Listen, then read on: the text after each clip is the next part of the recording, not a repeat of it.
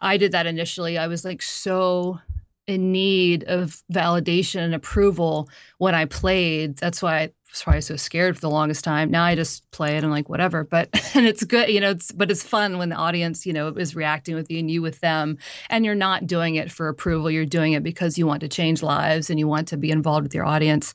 It's definitely a different feeling than it is to just go out and play solely for that approval level. Welcome to the Female Entrepreneur Musician Podcast with Bree Noble.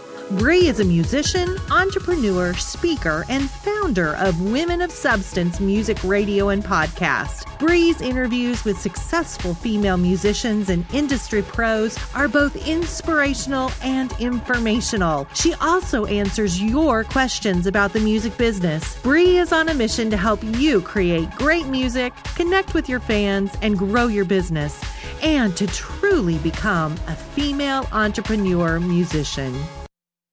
Hey, this is Bree Noble. I want to thank you for tuning in to the Female Entrepreneur Musician Podcast, where we talk about making great music, connecting with your audience, and growing your business.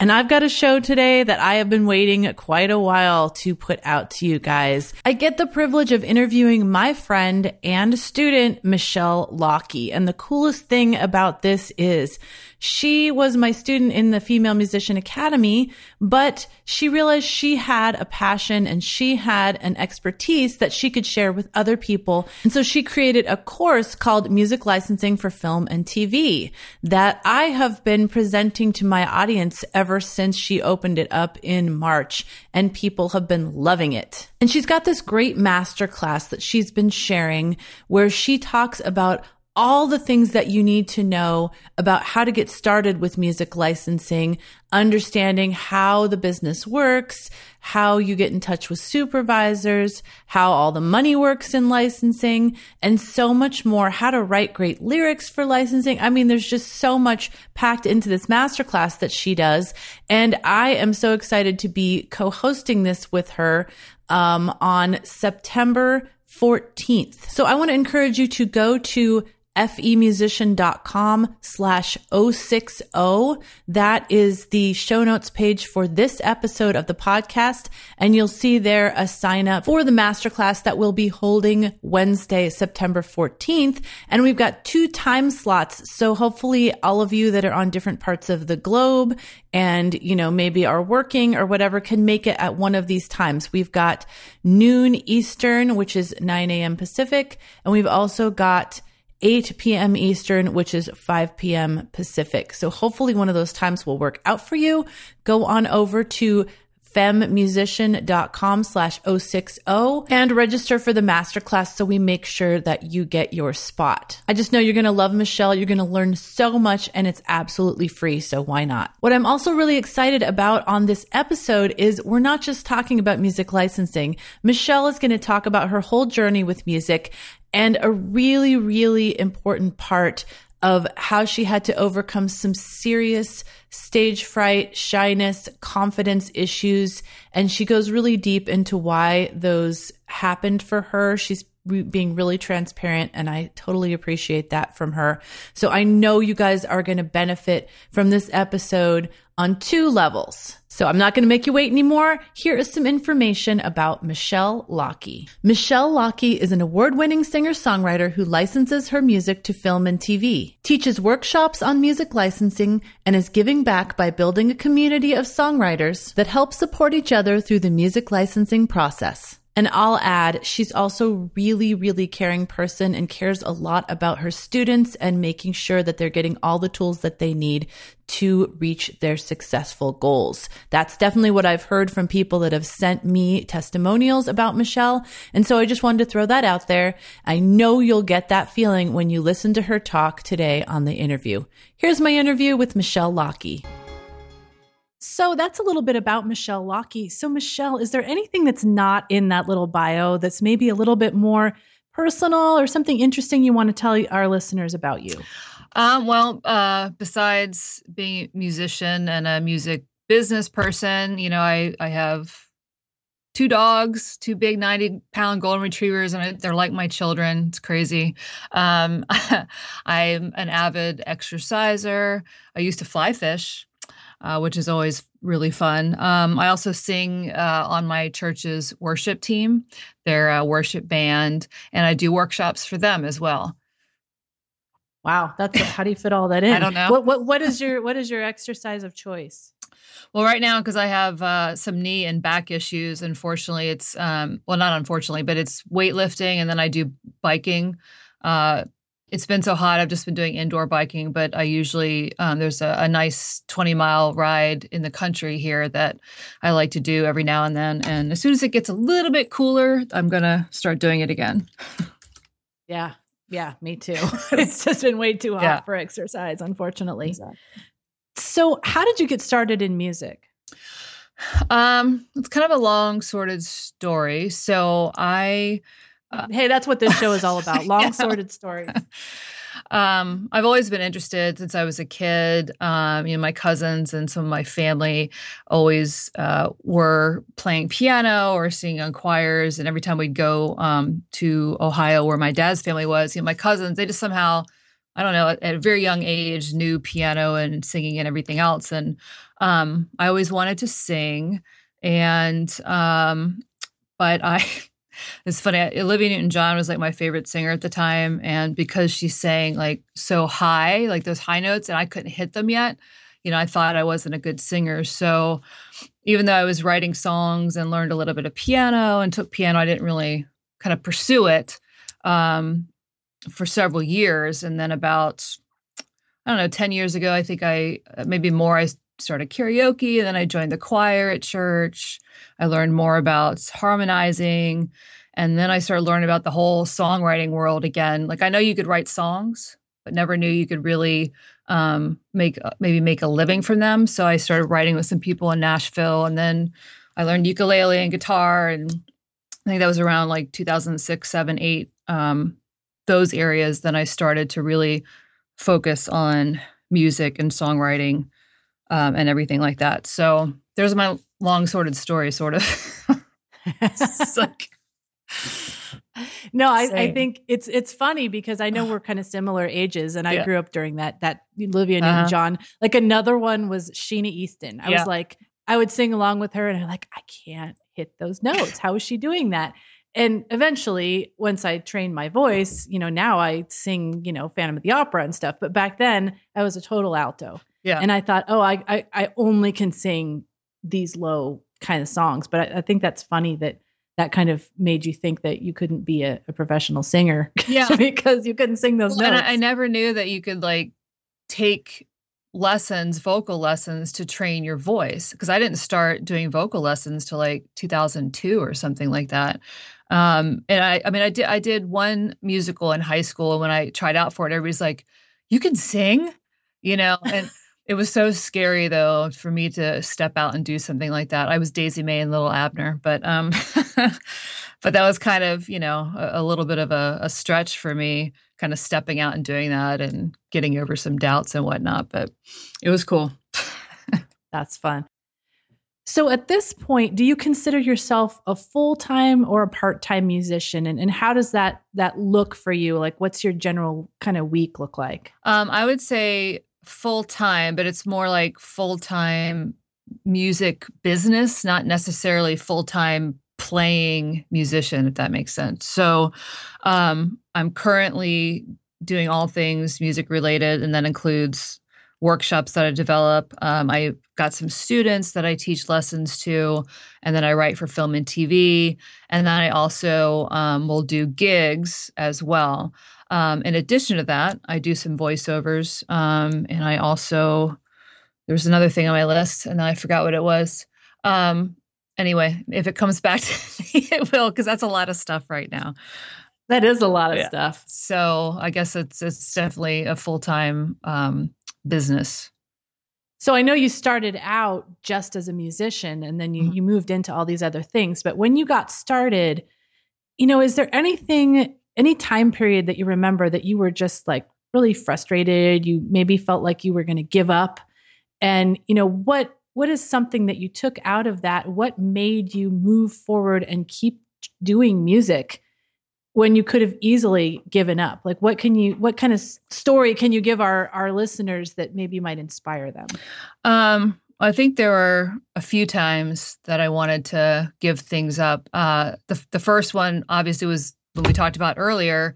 You know, I kind of gave up music before I even started because I thought I couldn't sing. I had a lot of shyness and self worth issues. Um, so it, it really made it hard for me to kind of to step out in any way. I was so, you know, afraid of failing or being judged or not being good enough. And so that really put a hold on it. It's like throughout that life, I always knew that music somehow was part of me, but I never knew how to get there. And so I always kind of felt like I was wandering around a little bit lost, if that makes sense.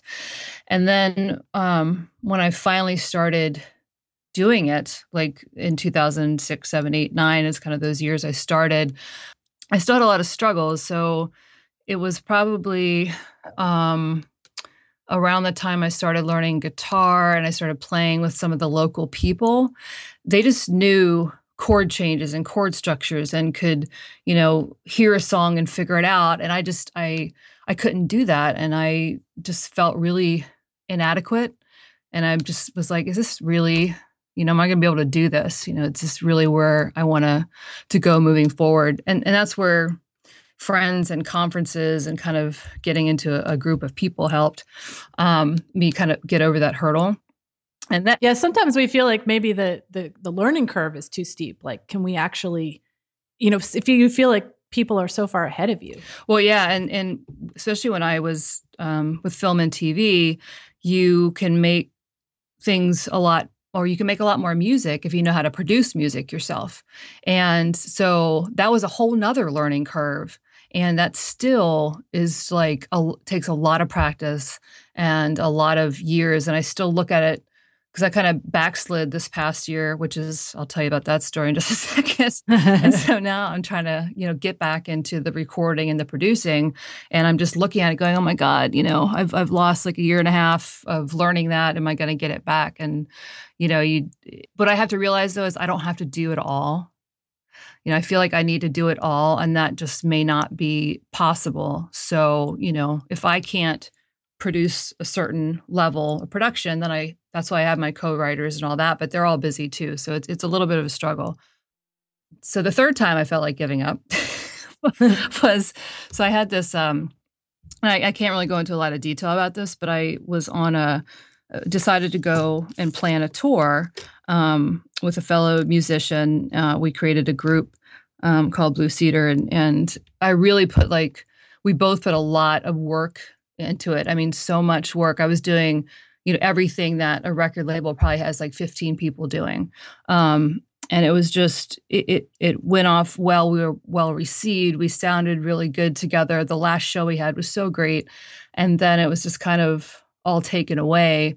Um, mostly a financial thing. It's just too expensive. And he's up in Canada, I'm here, and then just some other um, personal things here and there. And it just really sent me from an all time high to an all time low. And I didn't know how to get back, if that makes sense, for a while.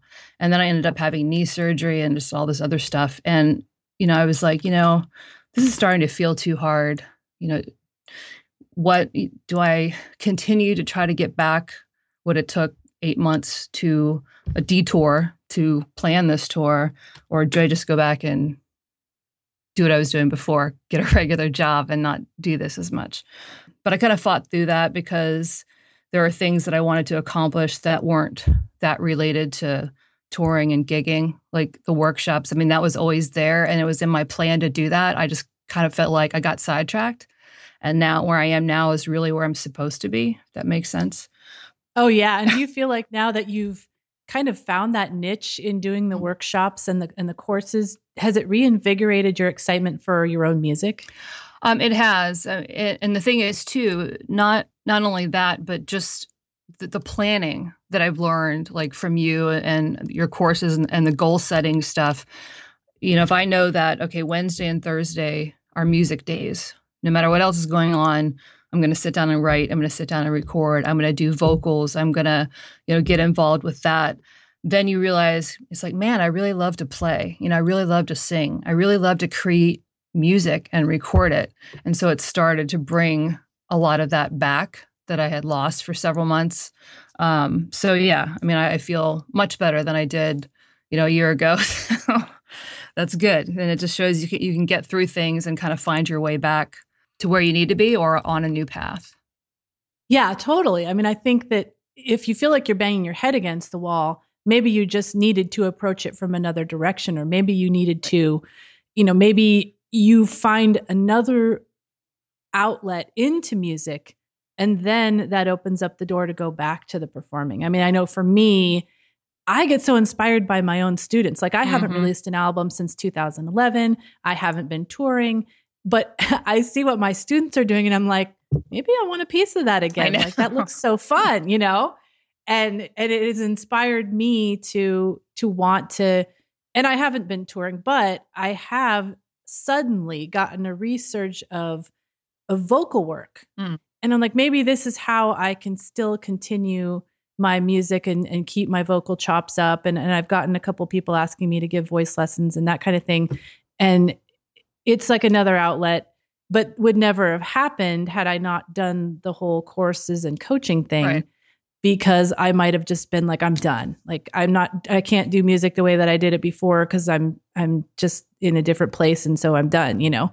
So yeah, I think sometimes we approach it, we we go the long way around. Yeah, yeah, definitely. It's like if we would just, I don't know, it's like sometimes we need smacked around to be like, okay, listen, this is what you need to do and focus and go that way. and the students, you know, become part of your support system too. You know, so all of that is very crucial, I think, in keeping our heads above water for sure. Yeah, it's it's so true. I mean, I'm sure when when you when you release something now, they're going to be your biggest champions. Right. Yep, which is which is nice. And just and hearing uh, stories from you know your students and and having them you know open up to you and and see that you're very sincere about caring about people i think is is really really good and you know kind of humbles you a little bit as well so. For sure. So how did you overcome the shyness issue and the, and the lack of confidence? That's another long story so, um, and and you know part of the reason why um, that had happened is, and I was kind of the victim of a sexual predator when I was about six. And through my entire life, I felt like that was all my fault. I mean, you're six, everything's going fine, you don't see anything wrong, and then the police show up and you have no way of processing that. Um, so for most of my life, I just had this internal feeling that I was wrong, that I was had no worth, and what I realized was I was facing or I was living a shame based life, but I didn't know that until I guess it was about how old am I now? Um, I don't want to say how old I am, but uh, I guess I just several years ago when I was kind of on this musical journey, I just kind of realized how unhappy I was and how bad that I felt about myself. I mean, when you when you look in the mirror and you literally tell yourself that you're disgusting, that's not right. There's something not right. And I don't know if it was just the music and the support systems I had that started to make me realize this. So I had to I had to get help, and I found a really good um, counselor and started seeing her. And then she had a group. It was a faith faith based group, and we did um, three rounds of group therapy on like facing your past, um, dealing with your present, and then search for significance.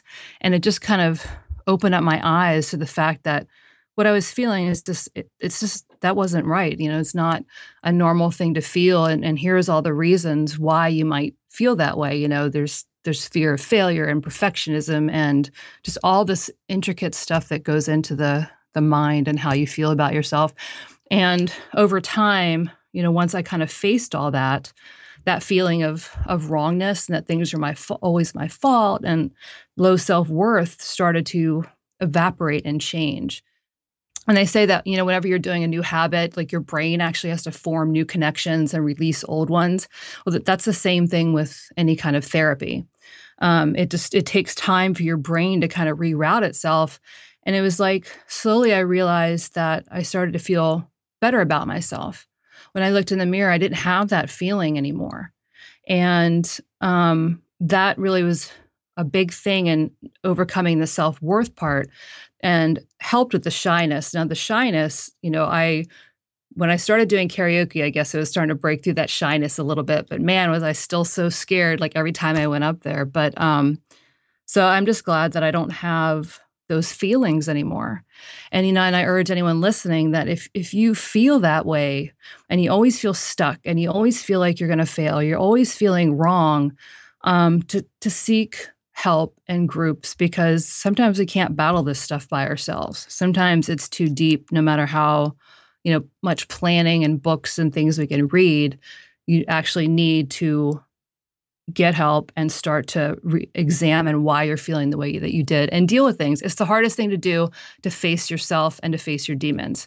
I mean, it was very, very scary, but it was almost do or die. It's like I had to do it. Otherwise, I don't know what would have happened. So, yeah, I think this tends to come up for artists once they start putting themselves out there and you're on stage and people are giving you applause and praise, mm-hmm. and you're thinking in your mind, I don't deserve this Right. And then you start to realize, well, why am I thinking that? And, you know, I've seen this in a lot of artists that that's been the moment of realization like like you said like they've buried something deep and and when they've put themselves out there and they've realized that they don't know how to accept praise they've realized that there's something deeper going on and they've got some work to do yeah and there's also too like um, i've noticed a lot of artists and we all do this doesn't that we will sometimes play out because we need that validation and approval from others. And in the long run, you don't need other people to validate you. It's it's you and and what's what's in you that makes you who you are and and what your worth is. So um when and I'm not saying everybody feels this way, but I just you know I I did that initially. I was like so in need of validation and approval when I played. That's why I was probably so scared for the longest time. Now I just play it and like whatever. But and it's good, you know. It's but it's fun when the audience, you know, is reacting with you and you with them, and you're not doing it for approval. You're doing it because you want to change lives and you want to be involved with your audience. It's definitely a different feeling than it is to just go out and play solely for that approval level. Yeah, and I think also you are giving such a gift to your students because you're willing to be vulnerable like this. I think there's a lot of a lot of coaches out there and people in the music industry that just want everyone to think they've got it all together and and they know exactly what they're doing and and you know, I'm not from that school. Mm. Like I am perfectly willing to tell people this is how I screwed up. This is where I hope you can learn from what I did so you don't have to do it. And I know that that's a real gift that you give to your students because I've heard from some of them. Yeah. So I'm glad you're you're willing to do that and you you know you started creating courses when you were in a place where you felt comfortable with that. Mm-hmm. Yeah, and the the I mean, and the courses too. It's like I just don't do the licensing courses, but I've been doing some women's workshops, you know, based on your experiences because I, there's so many people that just feel that way, and I really feel like you have to go go through those experiences to be able to teach them. Plus, I have a training background too, so um, that part of me has always been there. I think I like to tell people what to do mostly. I remember in kindergarten I got in trouble because I was ta- like I was dictating to everybody like how to build something and one of the the student teachers came up and, and told me I was being too bossy. So, oh, my mom always talks about when we were doing those like spring sing kind of performances at school in like the fourth grade, and I'd be up there telling everybody what spot they were supposed to stand in, and you know, and and tell them to stop talking in between songs and all that stuff. So I'm I'm totally the same way. I guess that's why we ended up having courses. Yeah. Well, before we get into your course, I want to hear how you got started in music licensing. Yeah, so I um let's see, I was writing in Nashville um it, and you know kind of writing the country songs, the detailed songs, the the the hit songs, you know, it was all about kind of getting cuts and that kind of thing. And um I was working with a studio in Baltimore, Song Builder Studios are great guys, friends of mine and everything. And um they mentioned Taxi and then I think I also got like a mailing. Uh, it's like as soon as you write songs, all of a sudden you get on like all these lists. You just get start getting stuff in the mail. Anyway, so um, so I think I asked them about it. I asked a couple other people if they've heard about it, and um, I must have there must have been a sale on the membership because I think I joined before I actually went to their yearly conference. So I joined, you know, I went to the conference with some other music friends that were going. Uh, what year was that, by the way? Because I'm trying to think. I went two years. I think it was 2005 and 2006 or something like I that. I think mine was um, eight and nine. Ah. I think was the first years that I went, and you know, I I was still meeting the people that I met in Nashville. I met some big songwriters. Um, I read, met and talked to Ralph Murphy and a bunch of different people. But um, I slowly started to listen in on the um, sessions about writing for film and TV. And th- then I got on the taxi forum and they have a whole thing on their peer to peer reviews and you get to meet people and talk about it. And I was still doing the whole detailed country writing thing until you know, I met a friend of mine um, through the forum, and he's like, "Oh no, when you write for film and TV, you need to do universal lyrics and this, that, and the other." I'm like, "What are you talking about?" and so from then, like finally, the third year I went, I my focus was solely on film and TV. It's like, okay, let me learn this. I met all the people that were on the forum go to the rally we all we all kind of meet together and and i met some collaborators and um, i had a really great uh, friend then the following year, uh, Paul Otten, who kind of helped me write a lot of stuff for film and TV and kind of helped me mold them a little bit because um, he was getting a lot of forwards, he was getting placements, and he was getting deals. So it was really cool to be able to to learn that way. And so, you know, after 2011, it just kind of started taking off and doing a lot of collaborations and writing for that kind of stuff and it was great and it it took some effort to kind of retrain my brain on on how to write differently for film and TV but you know once I listened started listening to the critiques of the screeners and other writers and then I started getting things signed and then I'd meet those publishers and you know just kind of all starts to snowball is not the right word but you know what I mean it's like it starts to well, maybe it is the right word build and build and then it just starts rolling like its own machine after you kind of learn everything and, and just start making deals. Wow. Yeah. it's, and it's not, it's like you said, it's not the same as, as mm-hmm. writing for, for country or, or writing for hit songs. It's, it's a kind of a whole nother animal, which is why I think it's great that you've created a course because I know it is clearly a very hot topic among people that, you know, are on my email list and, and you know my social media circles and everything like whenever i mention licensing or post mm-hmm. something about licensing they're all into it you know because it's it kind of feels like this holy grail like this thing that you don't you don't know how to crack but you just feel like if you did it would be awesome you know yeah. and so um what what gave you the idea to come up with the course and and I'd love to hear you know kind of your experiences with just launching it for the first time uh, I think it was what was it March of this year and already, you know, being ready to open your second time doing it live and, you know, all all the kind of feedback yeah. from your students.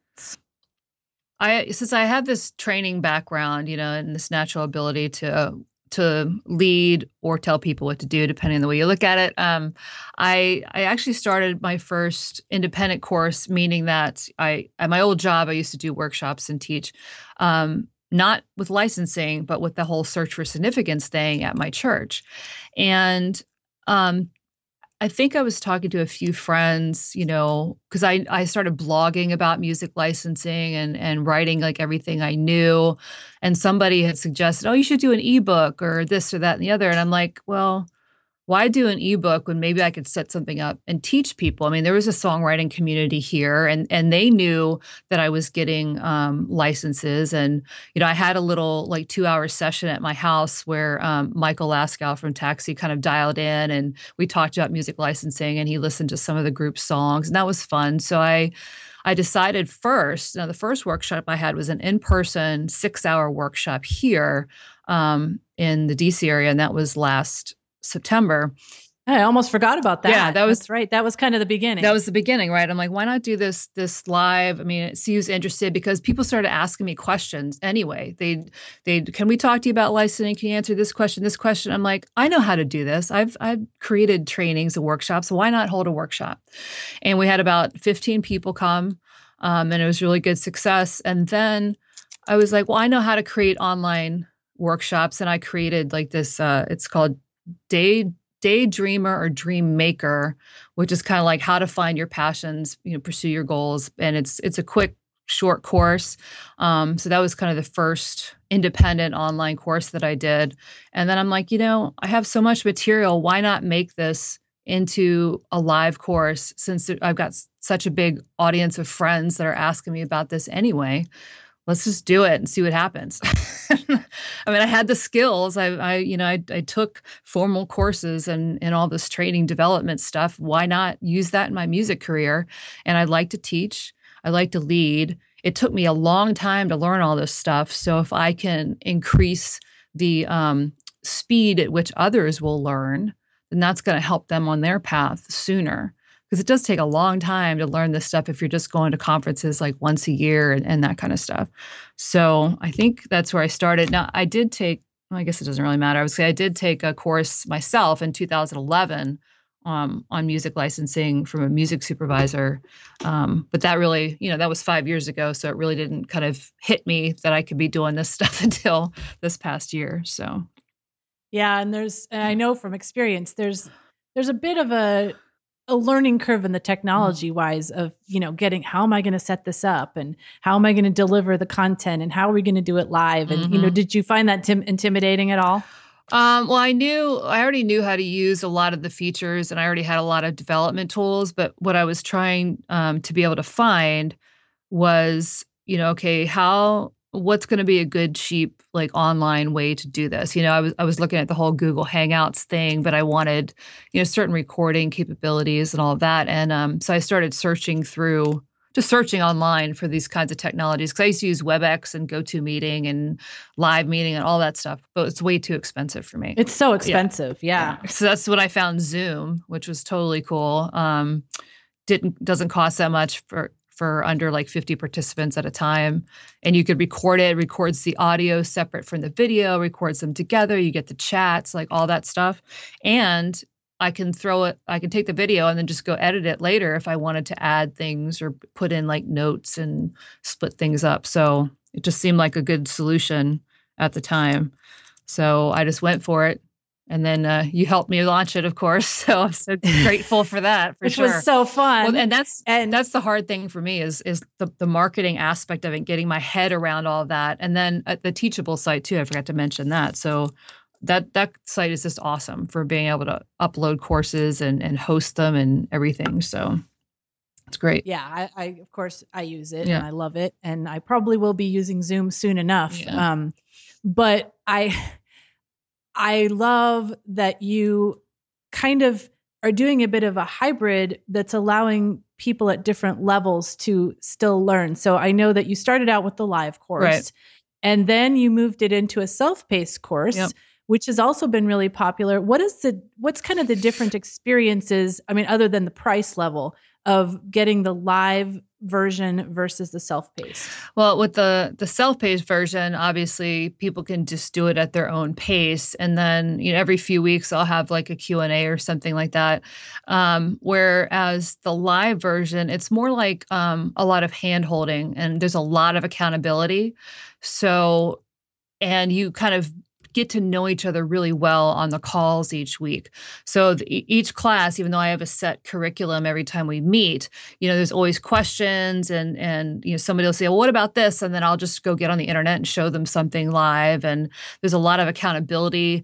The following, you know, the next week, if there is any homework, I will ask for volunteers if they want to show their homework and their assignments.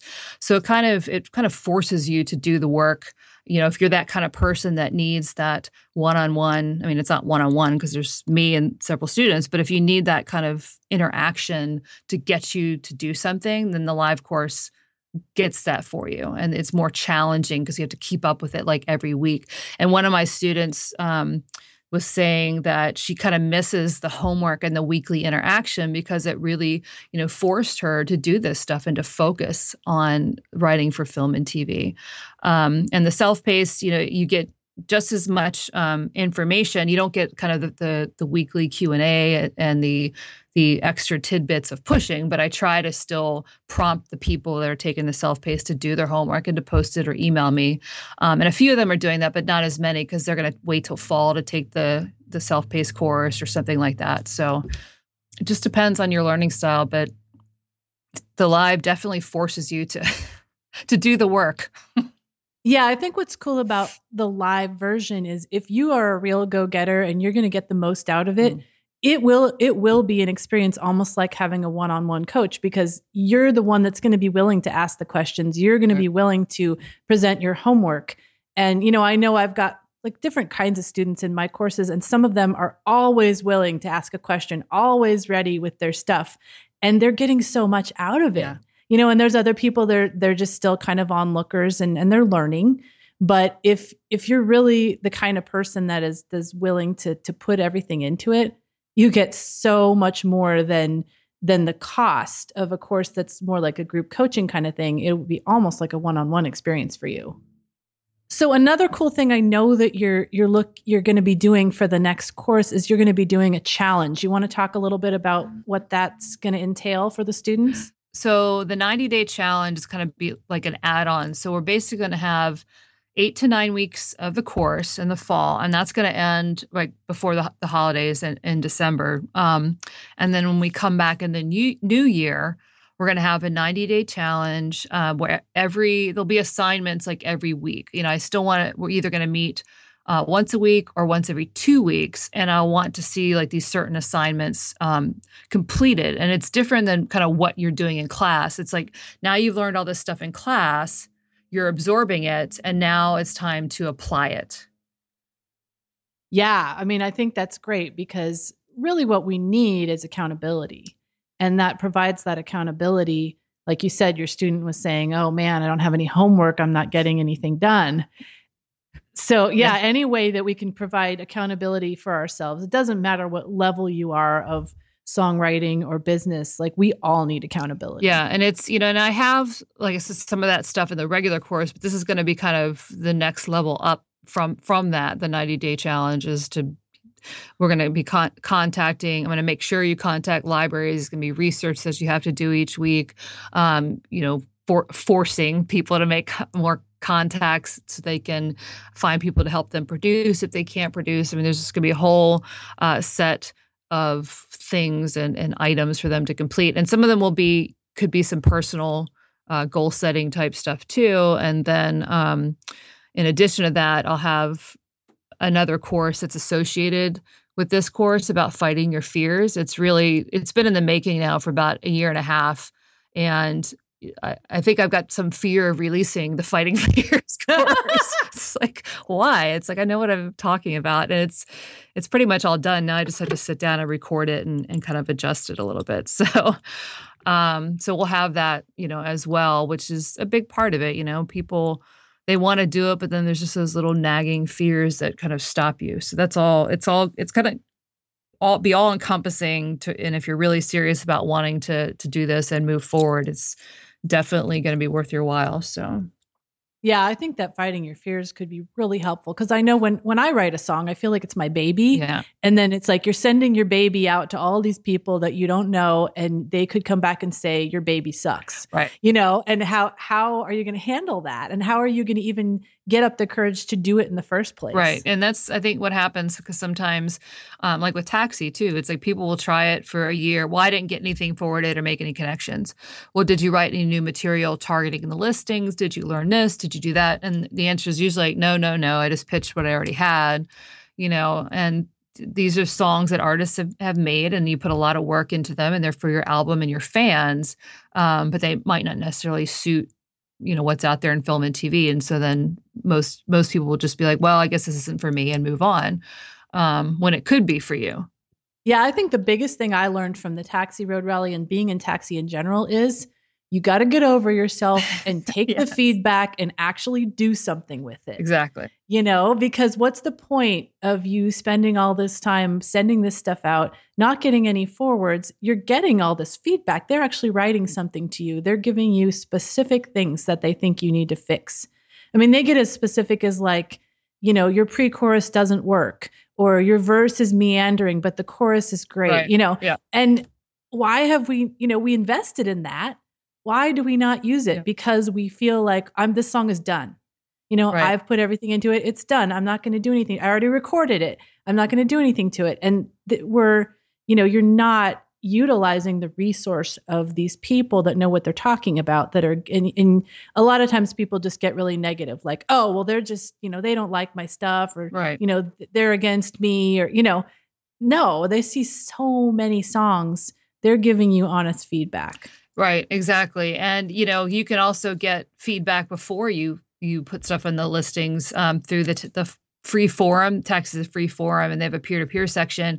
And these are all people that are part of my community. They know what they're doing. They're getting songs licensed. They're making money from music licensing, um, and it's really a community, is what it is. And you know, I know there's a lot of people think it's all scammy and that kind of thing, but it's really not. I mean, that's part of the reason why I'm where I am today with my music is because of learning all this stuff through TAXI and making the connections and all that kind of thing. So yeah and of course mm. with your courses you develop a community as well and Yep. so when those as those people start to hone their skills and and get stuff out there and start to get some placements then there'll even be a community developed there exactly, and I, you know, I and I stay in touch with all my students. We have a private Facebook group for people took the course, and you know, they're they're free to email me, you know, whenever. Uh, and even the ones that haven't had a chance to t- like take the self pace yet, you know, they'll often email me with their stories and open up their lives to me, which is just amazing um, because they know that I care.